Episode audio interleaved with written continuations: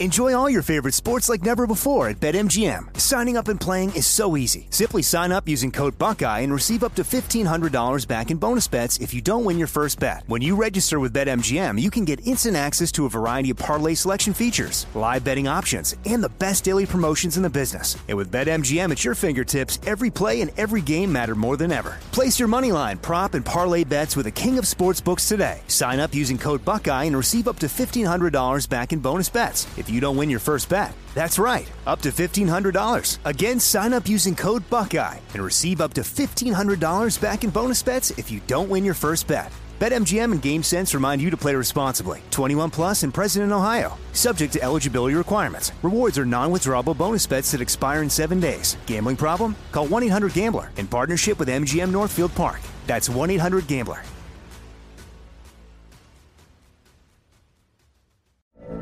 From BBC Radio 4, Britain's biggest paranormal podcast is going on a road trip. I thought in that moment, oh my God, we've summoned something from this board. This is Uncanny USA. He says, Somebody's in the house, and I screamed. Listen to Uncanny USA wherever you get your BBC podcasts, if you dare.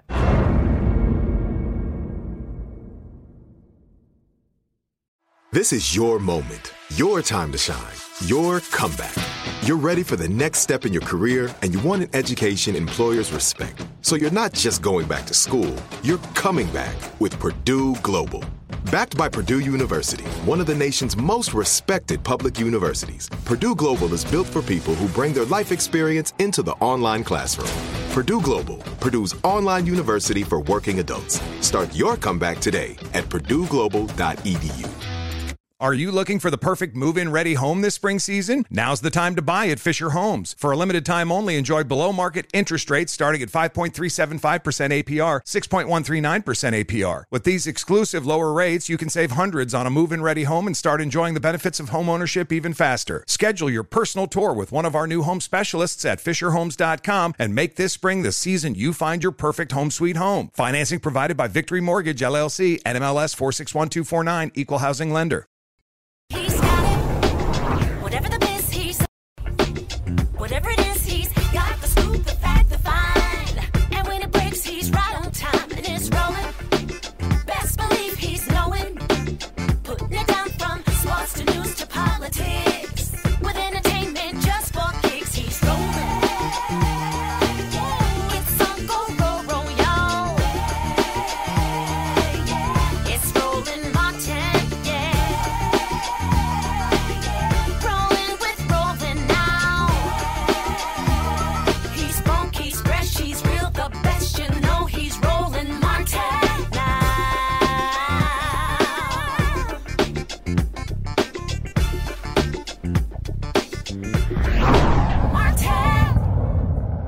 Hey, folks, welcome to this special edition of Roland Martin Unfiltered. She is somebody who's always been unfiltered her entire life. I'm talking about poet Nikki Giovanni. She recently stopped by the studios of Roland Martin Unfiltered to discuss her new book on poetry, but we managed to talk about everything else but her book.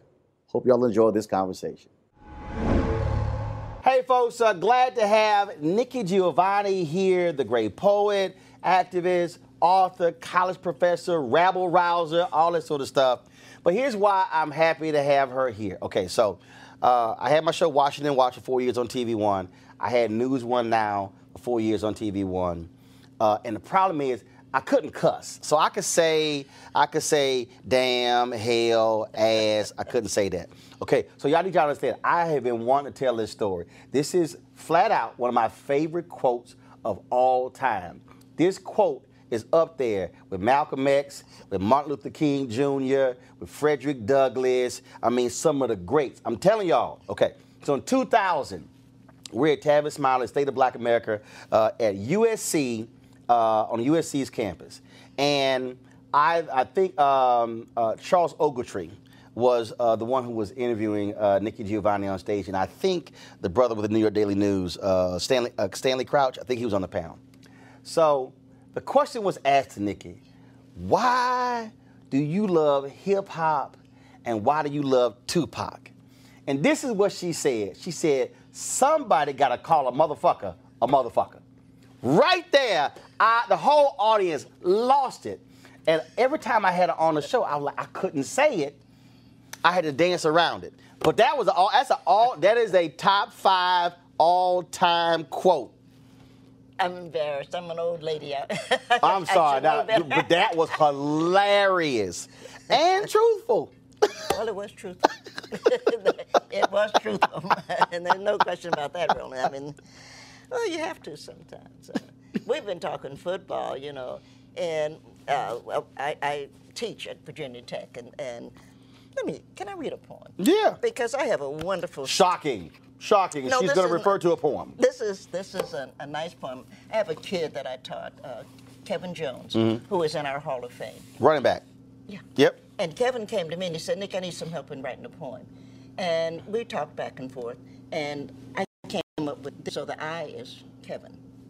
Some people plant seeds for corn and tomatoes and okra, which grow. Some people clean land, and at evening you can see deer eating flowers or just standing. Mother deer watching her babies. Some people live in crowded cities, and they put out window boxes with herbs, enchanting folks who write by. I play football. Hmm. I have watched men grow too long for too much, for too little, then come home to smile at their wives and children. I have watched every Sunday Sunday school children offer a psalm, preachers offer hope, a choir offers a voice and join the community in prayer to a merc- merciful God. That life will be better. I play football. I listen to my parents tell me to go forward. I listen to my teachers tell me I can. I listen to the wind whistling in my ear and sometimes the rain falling on my back, and I understood that the true heroes of our nation, I am doing my part to be a part of this community, this school, this team. I am humbled to be considered for this Hall of Fame, and fame when I know the true heroes are the men and women who go forth every day. I play football. I hope I have done my part. And I think we forget that everybody does what they do. Mm-hmm.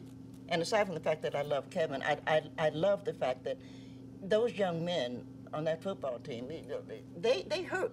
They don't get any money. They're not making $300,000. No. They're not making commercials. And I know people say they're getting an education, but only Mm-mm. sometimes. Mm-mm. So we could do better. Well, the, the, the, the thing, um, the thing that's interesting to me, um, like even as you were reading that, because the thing about poetry, first of all, poetry is personal. It's deeply personal. I was at uh, Black Books, Black Book, uh, uh, Black Book Images in Dallas when they were still open. And I had somebody who came in and they said, uh, they said, I got a book of poetry and I want, I want, uh, I want to sell it. And I said, well, the question is, are people gonna buy it? And so Emma Rogers, who owned it, I said, Emma, I said, how much poetry do you sell? She went, you see top of that uh, bookshelf? She went, start right there and go all the way over there. She says, those are all poetry books that haven't been sold. And I said, so, so, uh, so I wanna, I always want to ask you this: when you hear that, why do you think people don't gravitate to poetry to purchase? I think people, uh, first and foremost, uh, that's not true. I've had three bestsellers for whatever things like that mean. But I think that we, the poets, have to come out and tell the truth, which means you're going to be offending people. I've been watching my mailbox lately because right. I'm, I'm not fond of the president. I think he's crazy, and I think he should be impeached if not arrested. And so, you know, now I look at my mailbox. I have to make sure that, that nothing's in there. Because, you know, and, and this disturbed me. Just let me say this one thing. These are the same people who put a bomb in a church and murdered four little girls. Mhm. And they want to tell me they're Christians. And the book that they say that they believe in Right. is a poetry book, especially New, New Testament. And I'm, I'm in love with John, the beloved disciple. I know that John was smoking weed. If you read, if you read Revelations, you know he was smoking weed. Me myself, I like Song of Solomon. Well, let me tell you, beautiful. let me tell you something. If y'all look, y'all want to read some some sexual stuff, read one of them songs of Solomon's. I was like, dang, Solomon, you were laying it down. but look what Toni Morrison did with it. Mhm. So you, you're going to take these wonderful lines, words, images, metaphors, and you're going to find a way to use them. So I, I don't I don't think you write a book because you want to be a bestseller. I think you write a book because you want to tell the truth. Right. Well, now here's what's interesting though. So while you were reading that, ask somebody who speaks all across the country, and ask somebody who tells stories when speaking. Actually, as I heard that, and then and when I went to page 106 and read it, I said, "It's not a poem. This is this is a little speech." I mean, literally, if you, I mean, if you, that's, I mean, literally what he, as I read it, I'm going, wait a minute, he could walk to the po- to the podium, and to accept an honor. That was a speech. I hope so. So you just so so it, it, it calls you to look at it differently as opposed to oh my God that's a poem. No no no, that was basically a speech. It's a fun. He's married to a wonderful young lady, Robin, and they have a couple of really wonderful kids. But I wanted to say something not only to Kevin, but to all of those young men and women. And, and women's basketball is just incredible. Mm-hmm. Y- You, know, it, it's that's a whole nother. If I were president, which I'm thinking of running, if I were president, Uh-oh. Uh-oh. if I were president, I would have a, a secretary of, of sport because we know that for the men, in all fairness, Roland, for the men, we need to, one, extend the, the court because they're too tall and we need to raise the basket. The only thing that's working right now are the women because they're, they're the ones who have to think. The guys Right. just have to throw it down and drop it in. Yeah. And so I, I think that we need to think about It is brilliant watching when uh, some of the one of the best games ever was when Connecticut played Tennessee. Oh. They were balling. Yeah. And then I went to when Texas A&M, my alma mater, beat Notre Dame in the national championship. I went to um, Indianapolis for the game, see? and it went down. To, I mean, and they and that was I mean one of the most exciting games. Period. Uh, uh, because they have to think. I mean, Right. I'm, I'm teaching uh, Taylor Emery, and of course she's like the number one, number two women's basketball player in, in America, and I'm, I'm so proud of her. She's a good writer too, just a great kid. I'm not against the men. I don't want somebody to write me, but the men are tall and big, so we're going to have to extend that court. Oh, to, look, I mean, make look, them have to think. I grew up watching and, and celebrating Moses Malone and Hakeem Olajuwon. Yeah. I mean, the footwork of Olajuwon is just unbelievable. And I hate now seeing a dude seven feet tall taking a three pointer. I'm like, get your big ass down on the block and put your back to the basket. And I'm because because but the game is now is just about everybody jacking up three pointers as opposed to really. I mean, and the, the art. You think back to Magic Johnson and James Worthy and Byron Scott and Norm Nixon and Abdul Jabbar with Showtime. I mean, that that was poetry in motion. It was. in terms of just how they would just flow. And and it is di- different now watching it where Yeah. like even my Rockets, I, I can't stand watching James Harden hold the ball for 20 seconds, and I'm like, dude, can you pass the ball around, please? I appreciate that. No, we, we It's need boring. To, well, we need to make that. Don't you think we need to make that change? Just like men's tennis, and I'm a, a big tennis fan. Oh, now with the speeds. Well, we need t- to make them have to play five. It's a wonder they don't all drop dead, a heart attack or something. and I think two out of three is going to be fine. I think that's going to work. I think we need to do that. But I also think that we need to put a, a, a, a, roof so that they're not playing at 102 degrees. Uh, yeah, yeah. even, even though I don't, being from Houston, I don't mind if I got to play golf for money. I want to play at one o'clock in August. I want you to wilt. Shame on you. I want you to wilt in that sun. But see, I live down the down the mountain from uh, Greenbrier, so you can come. Ah, you can come I play. played there. Yeah. I played there. Oh yeah, great course, great course. Well, the holidays just around the corner. Now is the time to order holiday cards for family and friends. This year, create custom holiday photo cards quickly, easily, and affordably at simplytoimpress.com. Simplytoimpress.com is your holiday photo card headquarters with thousands of unique Christmas cards and other designs to choose from. All you have to do is upload your family photos or get them from Facebook or Instagram. Personalize the text, and you're done. That's it. It's that simple. Simplytoimpress.com prints your cards professionally on your choice of premium card stock in just a few days and rushes them straight to your door. The New York Times Wirecutter named Simply to Impress their favorite custom photo card service. Simply to Impress even offers foil cards and hundreds of great holiday card designs for your business as well. Place your order today to save 30% and get free shipping. Just enter the promo code DEAL at checkout. Save big on holiday photo cards today using promo code DEAL at simplytoimpress.com. That's simplytoimpress.com. You call this a good cry. Yeah. What we learn from tears and laughter. Uh, where did the title come from? probably uh, I had a seizure, and, and that's a long story. But I had a I had a seizure, and my doctor, who I I always laugh because Gregory is, is cute, so I listened to him. Not that if he was ugly, I wouldn't, but he's cute, so I do. And Gregory's position was. I eat too much salt. I don't get enough rest. You know how they go through because I'm Right. a woman. You have to go through, and I'm black. So Right. the first thing is always you eat too much salt. and I was saying to Greg, I don't think that's the problem. I think the problem is I never learned to cry. And I think that I kept so much in. Mm. And now, in my 70s, it's coming out. And if I would learn to cry, I would have avoided this, this seizure. Now, when you say cry, like Tears running about down what? your eyes. Just I have a dear friend who's in, in, in prison. He'll, he'll die there. I, he's got cancer. Hmm. I have the things that make you sad. My mother uh, died in June, my sister died in July, and my hmm. aunt died in October. I didn't have time to cry. I had to take care of them. I'm the oldest person in my family. Hmm. And you hold things in. Yep. You know, my mother and father had arguments every Saturday. You hold things in. And when you keep holding it in, eventually it's got to come out someplace. So it comes out of your eyes, or I, I, I, I didn't start to drink until uh, actually I went to Virginia Tech. I learned to drink every, my, my father was alcoholic.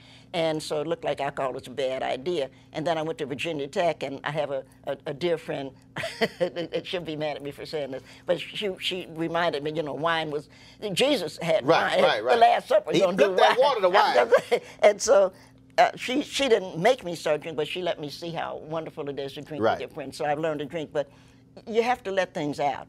And I said to Greg, to, to my doctors beyond, I said to Gregory, I think if I had learned to cry, I wouldn't have this. th- This, this seizure. Mm. What did and he he say? He said, I think you're wrong. And I said, Gregory, I have given you a gift. Because it's true, I had. I have. I said, you need to create something, the Nikki. And when people come in and they're having, you know, problems, you need to say, oh, you have the Nikki. And you need to show them a good glass of champagne. We'll do this every night. You need to laugh about this, but you need to learn to cry when something's sad. You don't need to learn to be strong. Because we live in a nation Yep. that tells you, oh, you know, you'll get over it. My, my mother died. People said, people actually had the, had the audacity, the stupidity to say, oh, you'll get over it. How you gonna get over your mother being dead? Right. I didn't get over my dog dying. Wendy, well, my dog is Wendy. Wendy died, and I've got, uh, she is buried in front of the house with a, with a plate. How do you get over what you miss Right. or what hurts? You don't. You have to let it out, and that's why you have friends.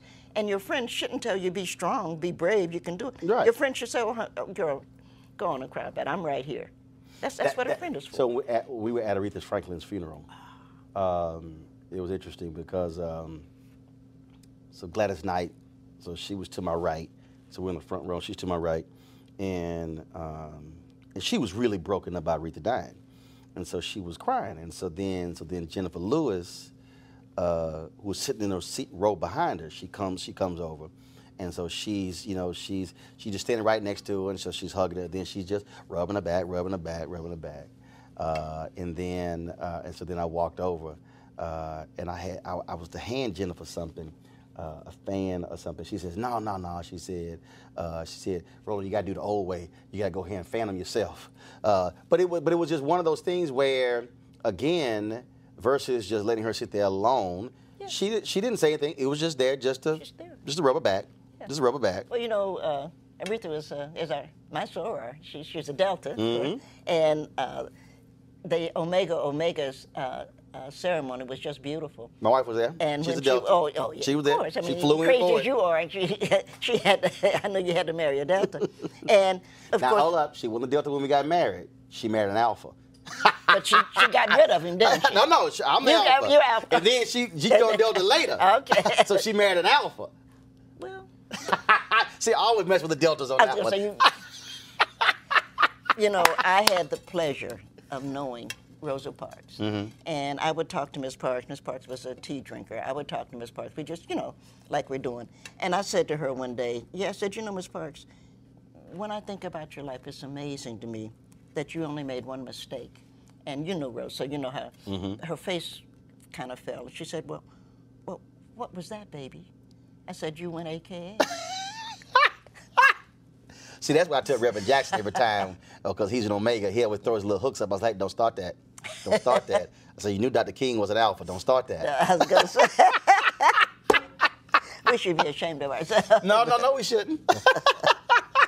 That's the truth. That's a good one. That's a good one. Yeah, yeah, but the, but the whole thing though is it's interesting. As you were talking, I thought about I thought about when so my grandfather died in '85, and then my mat- my maternal grandfather, then my maternal grandmother died about six years ago. And I thought about it. I'm trying to see.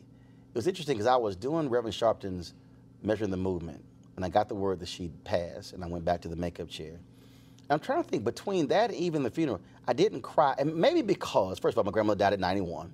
She had been she had been sick for some time in a hospice, and I think for me, I I spent so much time around them growing up, so for me it was a, it, it was frankly a celebration of a life, and so it wasn't. Now what is interesting because as you're talking about crying, it's the weirdest thing. Like I can be watching a movie, or I can be watching a sports moment and it's this huge moment, and all of a sudden I realize tears are coming down because it's a, it's a, it's, it's a moment of joy. Like I ain't even involved in it, and so it's interesting. So I, I think about that in terms of just uh, another way of te- uh, uh, of tears versus just one that's a sadness. And it's weird. Let me ask myself, like, why was I crying on it? And it's just, you know what? That- that could be- Seeing somebody being happy or being happy for them. Yeah, I don't. I, for me, uh, I've learned because it's been a, a while. Uh, for a year, I couldn't drive because uh, my doctors were afraid, you know, that I'd have another uh, seizure or something. Mm-hmm. But for me, I learned that, and and for me, it has been sadness because now when I'm happy, as you can see, I'm sitting here. Yeah. I laugh, but uh, things that, that make me sad, I don't. I don't try to make it all right.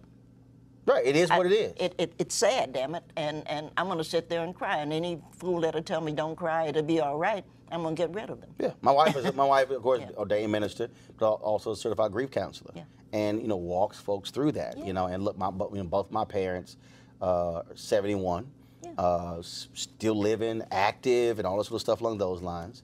Uh, but yeah, when I've had fraternity brothers who've lost their dads recently, Yeah. you know, and I reached out to them, and I'm like, yo, I mean, I, I said I understand that relationship, especially black men who've had fathers who who were still in their lives who passed away. I mean, it, it- it's a it's a whole different It- sort of connection. Yeah, and and men, of course, are, are worse than anybody because men are like, I gotta be, and and men need to learn to cry because what you end up doing is you don't cry, but you kick your dog. right. See, for me, I don't have Yeah. a dog, so I ain't. I'm glad you don't. I, I No, I mean, but right. you- but no, absolutely, you right. your- you know, well, you're they- They, keep their dog, uh, beat, they, right? They take Hit it out wife, on they take something it out else, on something else, as opposed to, no, let that thing out. That's all I'm saying. Yeah. But you know, Steve Perry and I had this conversation, and matter of fact, we had him on the show, and th- and we see this especially with young brothers. So like now, when I, when I take pictures with young black men, I'll tell them, if you're not smiling, we can take a picture. and I would say, we're not taking a jail photo. Because what has happened is we've created this generation of young black men. We say, yo, man, no, you got to be hard. You got to be a man. Yeah. He ate. Right. And I, and literally, mothers would say, "Take a picture of my son," and I said, "Dude, we are we will we, we will stand here until you smile." And then people go, "Why are you making them smile?" I said, "Because I'm not taking a damn jail photo. Right. It's a photo, bruh. Just smile." And, I, I'm seriously, I don't. We'll we'll be there. It'll be a standoff, and I'm like, "Ain't gonna be no picture," because I- just don't understand this this notion of we got to raise young boys to grow up hard. Yeah, Well, I got another one that'll make everybody upset, but I don't understand why men measure the size of their penis. Because there isn't a woman on earth that fell in love with the size of a man's penis. We fall in love with the size of a man's heart and sometimes his mind. But we don't fall in love with the size of his penis. And we've got the President of the United States, fool that he is, is running around talking about the size of his penis. Mm-hmm. That doesn't make sense. And that's interesting because there's a woman who's Shanae Hall, is a radio personality out of Atlanta, and she posted this this statement on Instagram. Somebody asked her a question, and she said, "I need all these attributes in a man, and he has to be six and a half inches." and these people start commenting all on, and I was kind of like, I said, baby, it's a whole bunch of brothers. I said, who the right one for you? I said, and you don't. I said, you running around passing them up. I was, I was just jacking with it. She's like, well, I was just being honest. I said, okay. See, that's stupid. that's stupid. And we've got boys growing up thinking that they are people because of the size, for lack of a better word, of their dicks. But the, and the men who then okay, woman has to have these physical attributes, these attributes, these attributes, as opposed to, I mean, the reality is when we do see people, and I tell people all the time, people like Roland looks don't matter. I said, first of all, you're lying. I said because the bottom line is, if we in a crowd and I spot you across, there's something I'm looking, Looking at, at. that caught my attention. Right. Okay, I, I'm like, y'all can talk talk about no, but it's what's on the inside. I'm like, I don't see the inside across the damn room. But you know, you feel something. when you're right, Roland, I have on a pair of earrings. Mm-hmm. My parents were poor, and my mother worked, you know, a bunch of, we were poor. These are diamonds. Mm-hmm. And mommy knew that I liked diamonds. For my 40th birthday, she gave me this. Diamonds are just rocks. And we pass rocks, we're here in D.C. Mm-hmm. We pass rocks all the time, but there is something about Iraq. rock. You out in the desert, you're in wherever you are, Mm-hmm. in South Africa, you've been all over the world, and you'll see something and you'll pick it up. And you're not responding to how it looks, you're responding to how it feels. And you'll find yourself taking it and you might bring it home. You might not, I mean, Right. But there's something that you respond to Now- that is not just. Now let me be let me be clear. I ain't like my wife when I met her. I ain't like her. Okay? I thought she was a mean ass preacher. I did not like her. And I told this story to Bishop Jakes on TBN. Oh. Yes, on Christian television. Did not like her. Like, okay. Plus she had a whole bunch of gray hair at 34. I'm like, ah, whatever. But this is exactly what this is. Just Nick, this is true G- God to honest story about your soror. Who- So we at church, and we were not in the church. We were not in the sanctuary. I need to qualify this. We were in a foyer. I'm talking about frat brother Carrie, and so she, she was down on the other end of uh, the foyer. We had a singles party that, that weekend, and Carrie was talking, and I went, "Damn, Carrie, Jackie got an ass on her." What? And so then when she came, she came down, a group, group of us was supposed, was supposed- to go out to eat, and then ended up being the two of us because everybody fell up. Uh, we there till five, six o'clock in the morning, uh, and then just talking or whatever. And I, I just got divorced six months earlier, so I ain't trying to talk to nobody. Okay, I'm, I'm like, look, uh, damn that, and end up talking. Go out a couple days later and been together ever since. And I told her, I said, see, I personally think what you were saying, God was trying to send me all these other signals and I wasn't trying to feel that. But he said, just show him the butt, he'll figure everything else out later. So I told her, you wore the right pair of black pants on the right day. I said, that's what got my attention.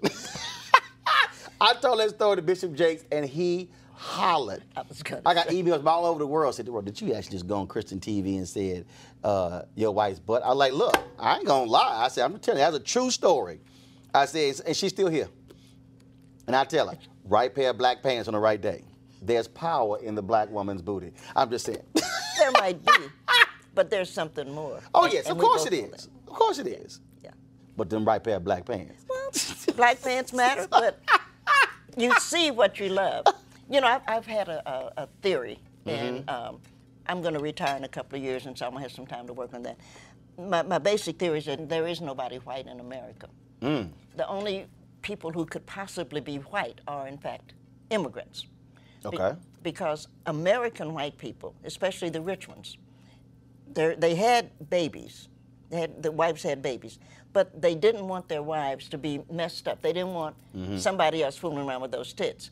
And so they would send the babies down to the slave quarter, mm-hmm. and they would, the, the slave mother mm-hmm. would feed the children. Mm-hmm. You are what you eat. Mm. So the richer you are and have been, the more likely it is that you are in fact black. Got black DNA.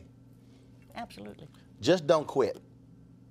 But of course, it's just do it. Just do it. I, I mean, that's just Colin. don't quit. I love Colin. I mean, I, I thought, what a great, what a great kid.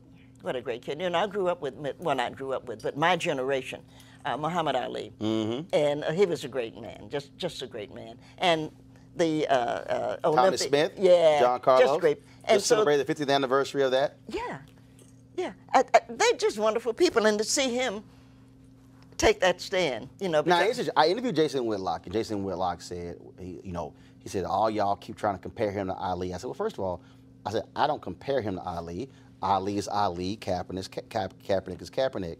So we had this vigorous debate because he feels as if Kaepernick should be, be more aggressive in talking. I said, look, not everybody is going to be like Ali. Right. Not everybody is going to be as talkative uh, as he was. I said, everybody does their thing in their own way. That's quite true. But he's talking all over the world. Right. Because when I saw that, I went out, and of course I have a lot of credit, so I don't have to worry about that to my credit card. I went out and I bought T-shirts, I bought sweatshirts, I bought tennis shoes. I, I did the whole thing, and my class was laughing at me. You know, I teach a class uh, every day, um, Tuesday and Thursday, and my class laughed. I said, "No, I. He doesn't need me. He doesn't need us. I'm 75. Colin doesn't need a 75 year old woman. But I thought if he could take that stand, because he, he lost a lot. Yeah. If, you, if money would be important. But then, you know, what did James Brown teach us? Money don't change you, but time is taking you on. Get it, get it, get down with it. I love James Brown for that. I do. It, it, it's, we have to appreciate what the young man did. And he's speaking. Ali did what he did, and I loved Ali. We traveled together, you know, and, and read poetry together. Really? isn't, isn't he credited with like the shortest? What uh, what is it? It was like the shortest poet, poet uh, poem ever, something like that. There was it, it, it's one of them Guinness Book of World Record things uh, in credit. But he, but he, first of all, watching films and things, things along those lines, uh, and surely it had to be a hoot uh, traveling with him. Oh, it was a lot of, a lot of. Well, first of all, his wife. You know, he was. Uh, what's the word? Word he is was a cock hound? he was a lover of women. There, that would be the other word. He took pleasure And- but his wife trusted me, and so we would be going someplace. You know, he went on the bus. He always had the bus. What she didn't realize is that I had to fly, and so my son and I would, because I was.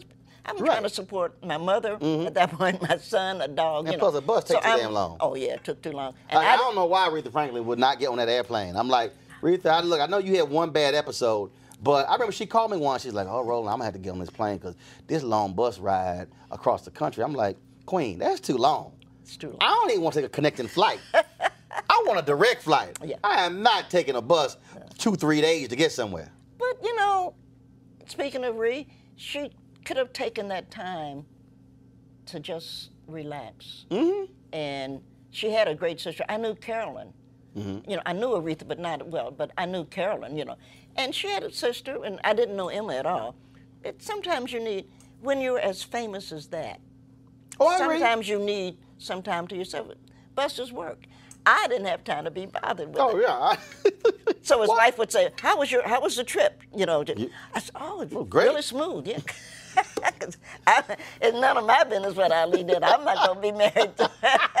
Not- when you when you think about um, when you think about these when you think about these iconic figures, the thing that because as you were talking when you mentioned teaching, um, Dr. Maya Angelou, so a month before she died, and I had never in my life thought about it this way because when you're talking about teaching, so we had the we had the National Portrait Gallery they unveiled uh, her portrait, and then they had the Smithsonian Museum of African Art, so they had a birthday celebration for her. So I'm interviewing her. And I think I made some reference to my brother and sisters being teachers. She said, No, no, no, no. You're a teacher. She said, I watch you. You use the medium to teach. Talk about that, that you don't have to have the title teacher to actually teach people, it's true. whatever lane you're in.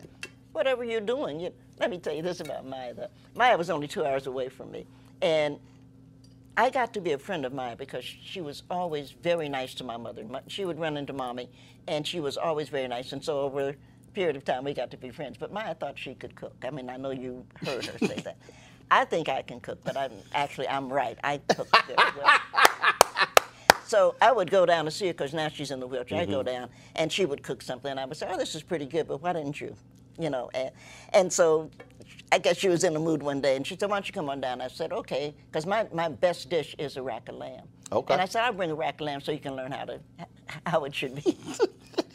But she couldn't be. She had a, a, a, real kitchen. I mean, you know, a, a gas stove and stuff. Mm-hmm. So she had to be here because she couldn't be close to the gas there because she had Oxygen tank, yeah. yeah. And so I did it. I, I made it, and it was beautiful.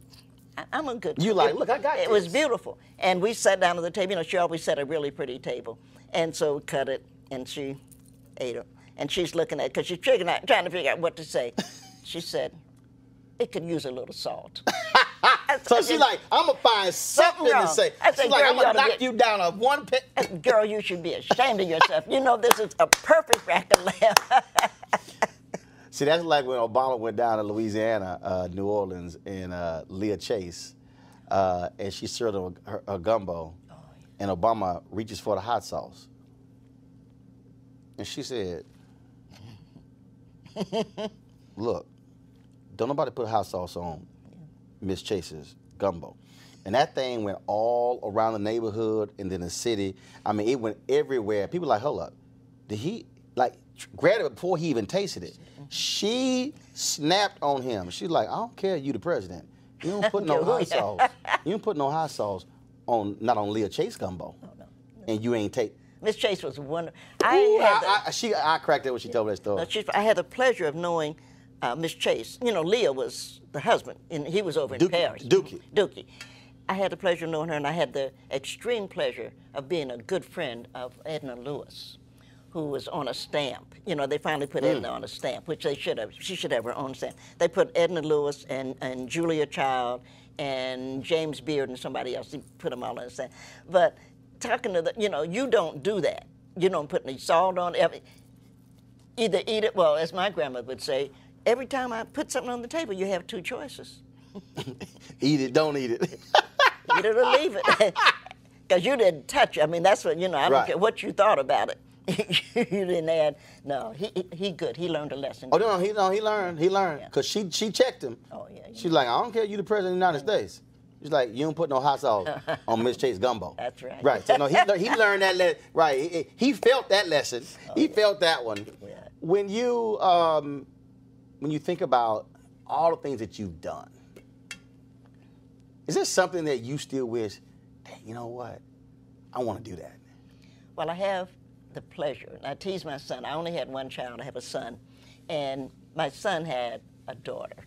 And so I tease him all the time. I said, "Well, you know, no matter what you've been doing in your life, he's a lawyer. He, I said, but no matter what, you did one really good thing. No matter how you look at it, I said you had the sense to have a daughter. And it's like, oh God. But I'm into right now global warming, actually Okay. and it's just a part of I'm into space and stuff. The, the, the Arctic Circle mm-hmm. has a worm, and I'm always doing this, but actually you can't see. It's a teeny tiny worm, and the worm has committed uh, or given a community. There, there's a the worm lives under like 45. It used to be 45 degree frozen, mm-hmm. so it should not have been able to create a community. Right. But now that it is warm, it's coming down.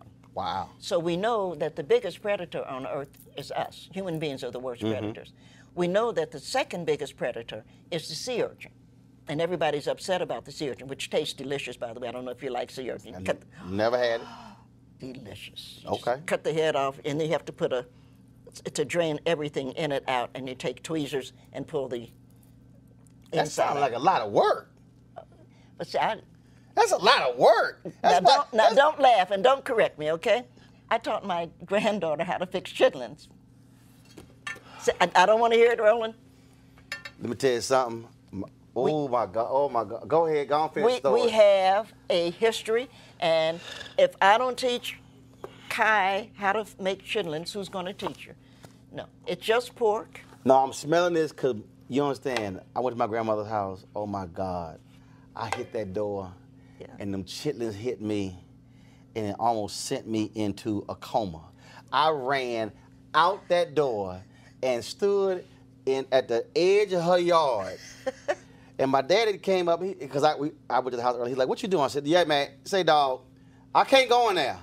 The funk of them chitlins hit me. I said, Dad, I can't do it. I said, So, because my grandmother had a catering business. And so I worked with this since I was seven years old. Mm-hmm. And we had to prepare for some wedding. I was like, say, man, I can't go in that house. I said, the funk of them chitlins, I can't do it. turn them inside out and clean them. But now, of course, they can be frozen. so you're not having any smell. But do you know?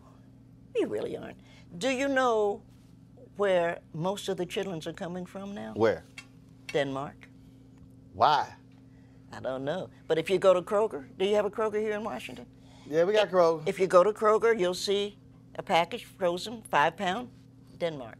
I think it's the most interesting thing. I, I'm gonna go talk to them Denmarkians. Them, I, It's delicious because now they're really clean. All you have to do is uh, and just you have to check them, but I, no. I, I, I, I, and beer. God and God created beer for only one reason. What? To cook with it. Nobody in their right mind. I was sitting there looking at fool on the Supreme Court now, talking about he drank a beer. You, no, you didn't drink a beer because beer won't. well, nobody drinks beer that much that you can't remember anything. But beer was made to cook with. really? Oh yeah, you get with your chitlins beer. you get your your your garlic. Come on now, some oh, cilantro. God. Oh, cook it low all day long. No, I can't. I can't. Oh my Oh, God. roll it. Between between chitlins and pig's feet, and and I. You know who makes the best pig feet, aside from somebody like me? Ooh, is this conversation is killing me. Oh no, the, The Japanese. Japanese? Oh, they do a wonderful because you boil them until they're, and then you split them, and then you put, you know, your your your red uh, sauce, put them in the oven. It's, it's kind of like a barbecue. Oh, and the hard, they're so hard. I live in I live in Appalachia. One of the most difficult things to find is pig feet. Praise Because- the Lord. Hold on. They're being shipped out. Right, but they in that slimy jar, and No, looking no, at them. no, not pickled pig feet, real pig feet. Well, what's the difference between the pig feet in the jar? It's pig's feet. You boil them. You first of all you have to clean everything, but you boil them low, right? A little beer, your garlic, just boil them, and then when they're done, because that's an all day. You eat hog head cheese? I hate to answer you. You won't kiss me. Oh my God! My grandmother and grandfather loved hog head cheese. Yeah. We had to stop right there. I said, "Hold up, we ain't gonna get to the cheese part. I'm gonna stop at the hog head part." I could, I'm telling you. Well, you- okay, you gotta understand. My grandparents, born and raised in Louisiana, Opelousas, Louisiana. Okay. uh, and they moved to Houston. And so growing up, uh, I still had relatives who lived in Crosby, Barrett Station, Baytown, which when they had the, we had the great Creole, Creole migration from Louisiana to California, they stopped all along the way. Mm-hmm. So I got relatives in all those towns. And so one time we went out and they had and they went and got the hog, and it was in the back of the car. Then they had to kill it. Yeah. Okay, all right. So they shoot it. Okay, you know, hit it with the gun a couple times, BB gun or whatever the heck, and then you then they had they threw it on the table, then slicing it up. So went through the whole deal, making a crackling, and then split that whole bit, b- Yeah. deal apart. And I was kind of like, you know. I don't really need to see this process. You know, I'm good.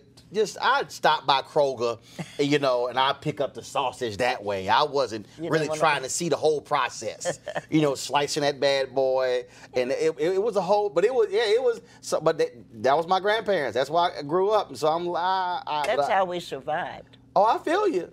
But not just that, we slaves, and I, there must be a better term, but we slaves were the ones who changed American Cuisine, yeah, that's true. Yeah, yeah.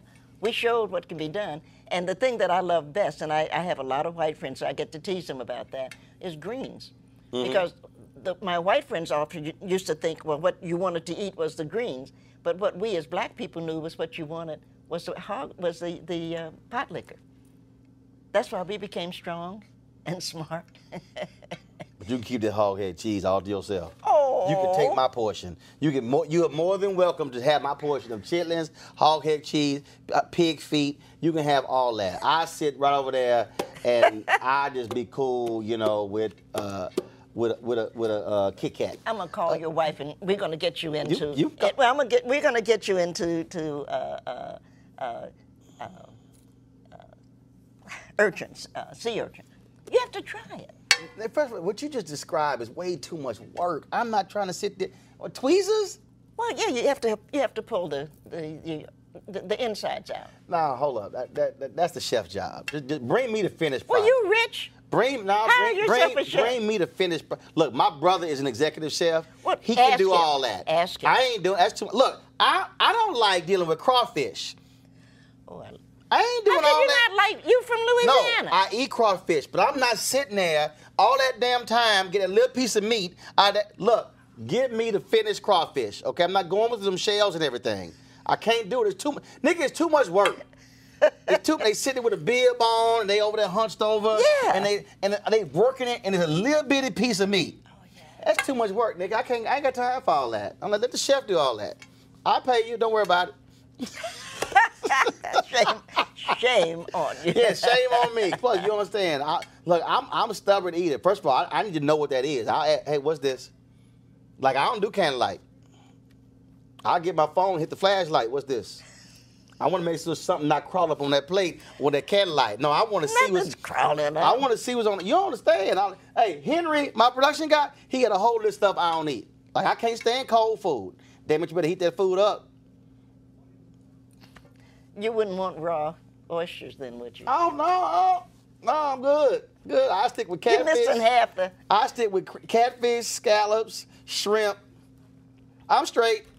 But you know what's making a big comeback? What? Which I can't eat rabbit.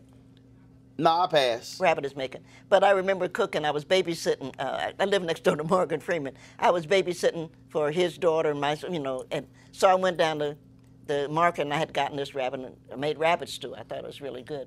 And Thomas always wanted, my son always wanted to know, well, what are we eating? And I'd always share it with I'm with, I'm with him. And he's like, well, what have we got? And I said, oh, we're eating rabbit stew today. And he looked up.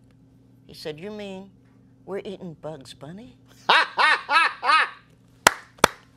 That's the last time I cooked rabbit. That's the la- right, right. Cause you just scarred that boy for life. I have. I, I, I, I can't. I can't. I, no, seriously. I, I look. I, people, I don't experience. Let me tell you something. So Jay, it's a true story. So we in China. Now Jay's white. Okay. So Jay believes in experimentation. I don't. Okay. I'm black. I keep my stuff simple. I eat at McDonald's all five days. No, I had to because you don't understand. I was I was hungry as hell all five days. So we we in one of these open markets. I mean, it's you know steam is rises, all kind of different stuff like that, and it smelled good. Don't mean it is good. So they had all this corn, and all this corn, this corn on the cob, corn on the cob, corn on the cob. And so Jay goes, well, I'm gonna, he said, I'm, I'm gonna try some of this. I was like, man, that's you. I'm good. Jay bit to that corn. What the hell was it? Feed corn? He bit. I. Okay, that wasn't a good idea. He like, okay, that wasn't a good idea. It was feed corn. I said, oh, you thought it was regular ass corn. I said, see, Jay, that's the difference between me and you. You're white. You will do that. Well, I said, I'm a- not I said. I'm black. I'm gonna stay in my lane. Shame on you. You I'm a- asked, you asked me what I would like to do. the one thing that I cannot do because it's over What? was I always wanted to go with Anthony Bourdain to Vietnam Ah. because they make the best chicken soup Gotcha. in the world. You sure chicken? And I thought, boy, wouldn't it be great? I Sure was so chicken? sorry he committed. Uh, You sure it's chicken? well, Anthony, no, I'm not sure. She But I don't know. I have to think about it, but it's delicious. I got you. But Anthony always said he wouldn't eat human, which was smart. I'm kind of with him on that. I am, and he won't eat dog, and I'm with him on Damn that. it, I'm with him on that. And then the rest of it, then you have to be careful what you eat when you're eating in, a- in a, you know, Korea especially. They Yeah, uh, yeah. But I thought, boy, when I was so hurt when he committed suicide, Mm-hmm. I didn't know him, but I thought, wouldn't it be great to be able to find a way, and, and we'll go to Vietnam, and we'll just do a show like we're doing this, and we'll eat, we'll eat their. I don't know, nigga. You might be eating by yourself. I might be commentating. I'm telling. No, I'm just not. I'm look. I know what I like. I know what I like. Like like Houston's restaurant. I ordered the exact same thing for 15 years. Oh, I don't even look. If there's not. Here's the problem when you eat something and you switch it up. Now your palate's messed up and now you're mad. No. No, no, you're mad. I look, look. My first wife, I could. My God. First of all, I used to like hanging out with my family because my my family we cook. Okay, the whole family cook. Every man, every man in my family know how to cook. We don't need no women in the kitchen. Y'all go sit down. We don't need y'all in here. Okay, so we can all cook. And my fam, everybody, we look. We got food. We do it up. Nikki, I'm not lying. It's a true story. I go to my first. We go to her, her parents at San Antonio, just the two of them. I'm like, damn it, we going to eat Chinese. I'm, like, I'm not trying to eat no damn Chinese on Christmas. What's wrong? Damn it, I need a real meal. We go to this Chinese restaurant. It is the most god awful food. I'm mad. I mean, you know, we eat bad food. Not you mad. I'm like you like you want to cuss folk out. The only thing I had on my mind was going to the store and going to buy me a Mrs. Smith Dutch apple crumb pie and some vanilla ice cream to get that taste of that bad Chinese out my mouth. Nikki, why we go to four grocery stores, I can't find no Mrs. Smith Dutch apple crumb pie at a single store. I gotta sit there at that house that night, mad, cussing, that food in my mouth, that taste on my palate, cause it was that. See, bad food will make me mad. Kiss your wife. That didn't do it. I was mad because she the one took me to the damn Chinese place. so she could have kissed me. I did. She could have kissed me. She could have did more than that. I would have been like, damn it, that bad food. Oh. Bad food will put you in a foul mood. But great food, like you bring me some bad gumbo, I'll cuss you out. I, it better be some good gumbo. Because I love gumbo. Yeah, gumbo's good. I love okra. But I make good ice cream. I'll have to do that too. I'm, I, I do homemade ice cream, yeah. What flavor? I make mostly vanilla. I make my grandfather's recipe. I like vanilla, you know. Grandmother liked uh, like- pineapple. I like chocolate. Well, you can always add chocolate. Put your finger in it.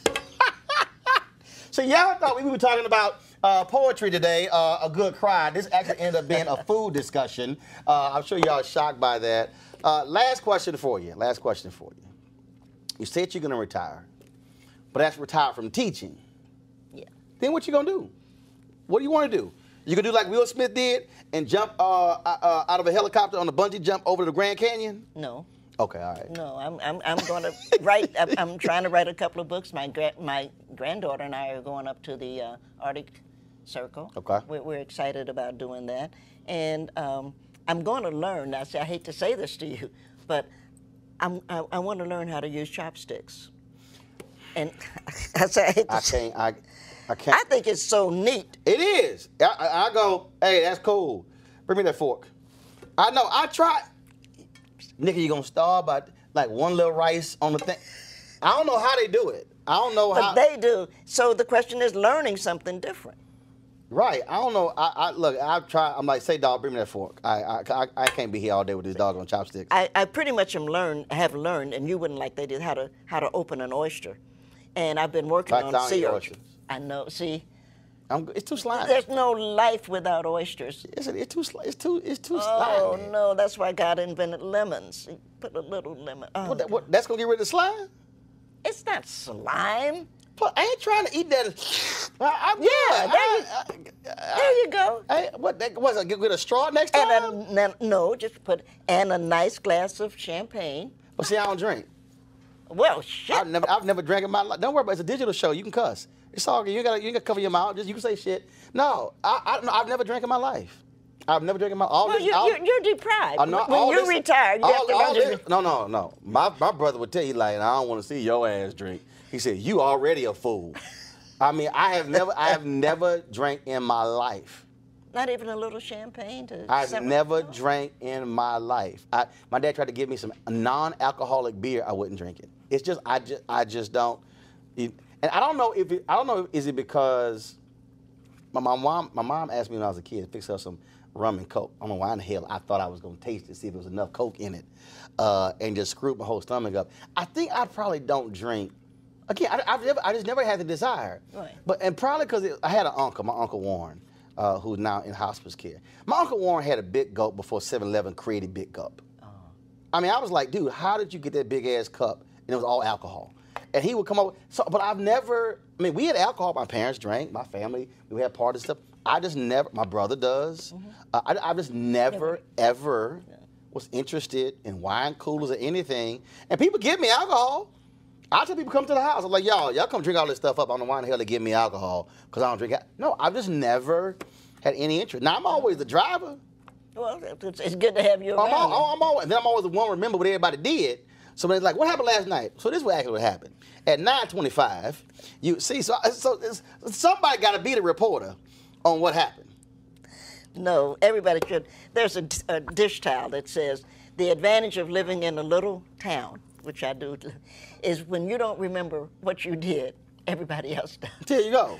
See, I remember what everybody does. My family will tell you like how he remember every detail of what happened at this event, at this family gathering. Oh yes. Oh, I am, I'm the family reporter. So we're looking forward to the book when you retire, huh? Oh no, I'll, I'll, th- th- I don't know if I'm gonna write that book. That that, that, that book gonna be a little ignorant. Uh, but I just, but I, that's how I use social media. So like my niece who just walked, but she does some work for us. Uh, she has her own hashtag, the Lani Chronicles, L A N I. So stupid stuff she do, it go on social media. I create videos when she asks me dumb questions, when she's got her hair in a bonnet. I don't care. She's like, oh my God, my hair's in a bonnet. Pff, I don't care. It's my social media. It don't mean nothing to me. so yes, I will. Uh, I will embarrass all of my nieces and nephews, uh, and then they like, Uncle Roro, you play too much, and I'm like, well, y'all going to suck that thing up. That's what I do. So I'm the most hated and loved uncle at the same time. at the same time. y'all. the book is a good cry. I know we ain't talking about the book, uh, but we're talking about everything else. But I'm sure uh, there are poems in here about uh, eating oysters and hog head cheese uh, and uh, sea urchins, sea merchants, uh, and everything else. Uh, again, there, uh, good cry. What we learned from tears and laughter, and there's been a lot of laughter in this interview. Nikki Giovanni, always good to see you. Thank you so very much. thank you. Enjoy yourself. Thank Uh, and I can't wait for this presidential run. Because, hell, you younger than Joe Biden. Might as well run. Yeah, why not? Why not? Why not? Well, Oprah might, and that'll be good. I can work for Oprah. How? Oh, no, she ain't running. She ain't running. She not gonna. No, she not gonna run. She's rich. She ain't gonna run. She ain't gonna run. Like Michelle Obama ain't gonna ever run. I can tell these people. Oh, oh, oh, Michelle shouldn't because we know what happens when your husband used to be president.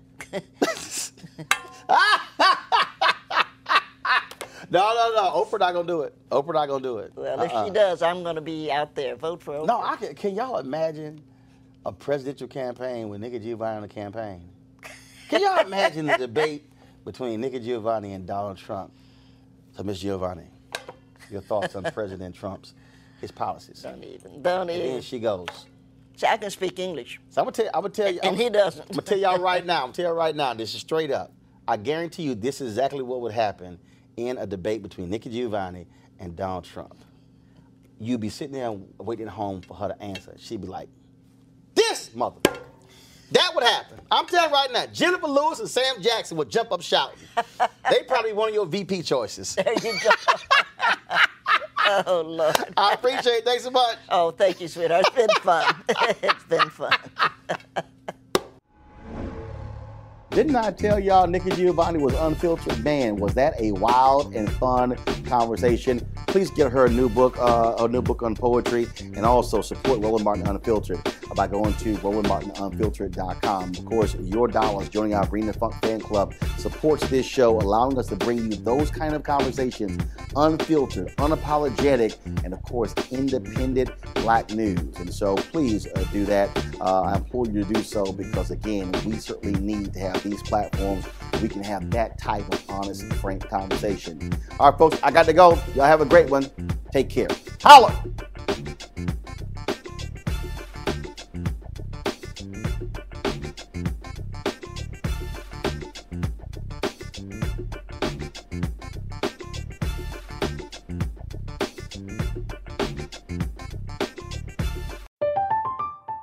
I'm Katya Adler, host of The Global Story. Over the last 25 years, I've covered conflicts in the Middle East, political and economic crises in Europe, drug cartels in Mexico. Now I'm covering the stories behind the news all over the world in conversation with those who break it. Join me Monday to Friday to find out what's happening, why, and what it all means. Follow The Global Story from the BBC wherever you listen to podcasts. Are you looking for the perfect move in ready home this spring season? Now's the time to buy at Fisher Homes. For a limited time only, enjoy below market interest rates starting at 5.375% APR, 6.139% APR. With these exclusive lower rates, you can save hundreds on a move in ready home and start enjoying the benefits of home ownership even faster. Schedule your personal tour with one of our new home specialists at FisherHomes.com and make this spring the season you find your perfect home sweet home. Financing provided by Victory Mortgage, LLC, NMLS 461249, Equal Housing Lender.